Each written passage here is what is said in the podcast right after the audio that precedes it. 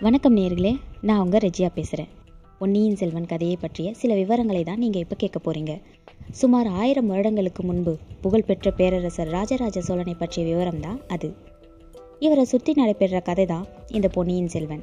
இதில் சில உண்மை சம்பவங்கள் கூடவே தன்னுடைய கற்பனை திறனையும் கலந்து மிக மிக சுவாரஸ்யமாக கல்கி கிருஷ்ணமூர்த்தி அவர்கள் ஆயிரத்தி தொள்ளாயிரத்தி ஐம்பதுகளில் எழுதிய புதினமே இந்த பொன்னியின் செல்வன். சரி பொன்னியின் செல்வன்னு சொல்லிக்கிட்டே இருக்கேன்ல அவர் யாருன்னு சொல்லணும் இல்லையா? அப்படின்னா வேற யாரும் இல்லை நம்ம ராஜராஜ சோழன் தான் பொன்னியின் செல்வன். அவருக்கு ஏன் இந்த பெயர் வந்துச்சுன்னா ஒரு காலத்தில் அவரை பொன்னி நதி காப்பாற்றினதுனால அவருக்கு இந்த அழகிய பெயர் வந்துச்சான் பொன்னி நதி ஏன் காப்பாத்துச்சு எப்படி காப்பாத்துச்சுன்ற வரலாற்றெல்லாம் கதைக்குள்ளே போய் நீங்களே கேட்டு தெரிஞ்சுக்கோங்க. சுவாரஸ்யமா இருக்கும். அதோட இது எவ்வளோ பெரிய புகழ்பெற்ற கதைன்னு நான் சொல்லி உங்களுக்கு தெரிய வேண்டியதில்லைன்னு நினைக்கிறேன். கடந்த காலங்களில் நாடகமாகவும் நடிச்சு காட்டப்பட்ட கதை தான் இந்த பொன்னியின் செல்வன்.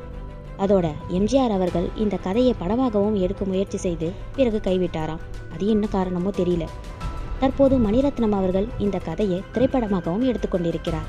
இதுலேருந்து நான் என்ன சொல்ல வரேன்னா எத்தனை காலம் ஆனாலும் சரி இந்த கதையோட ஆர்வம் மக்களுக்கு இன்னும் குறையவே இல்லைன்னு மட்டும் உண்மை.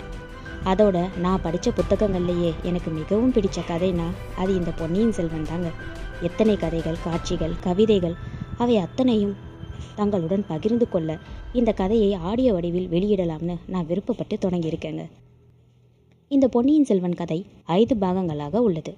அவற்றில் முதலாவது புதுவெள்ளம்.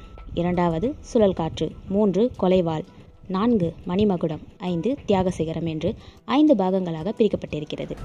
இவற்றில் இருக்கும் முக்கியமான கதாபாத்திரங்களை பார்க்கலாமா? அவற்றின் முதலாவது அருள்மொழிவர்மர் என்கிற ராஜராஜ சோழன். அதாங்க நம்ம பொன்னியின் செல்வர். இவரோட அக்கா குந்தவை. இவரோட அண்ணன் ஆதித்த கரிகாலன். ஆதித்த கரிகாலனுடைய நண்பன் தான் வல்லவரையன் வந்தியத்தேவன். மேலும் இதில் சில சுவாரஸ்யமான கதாபாத்திரங்களை கதைக்குள்ளே நீங்கள் போய் பார்ப்பீங்க. இதில் வர ஒவ்வொரு கதாபாத்திரங்களும் உங்களுக்கு மறக்க முடியாதவங்களாகவே இருப்பாங்க.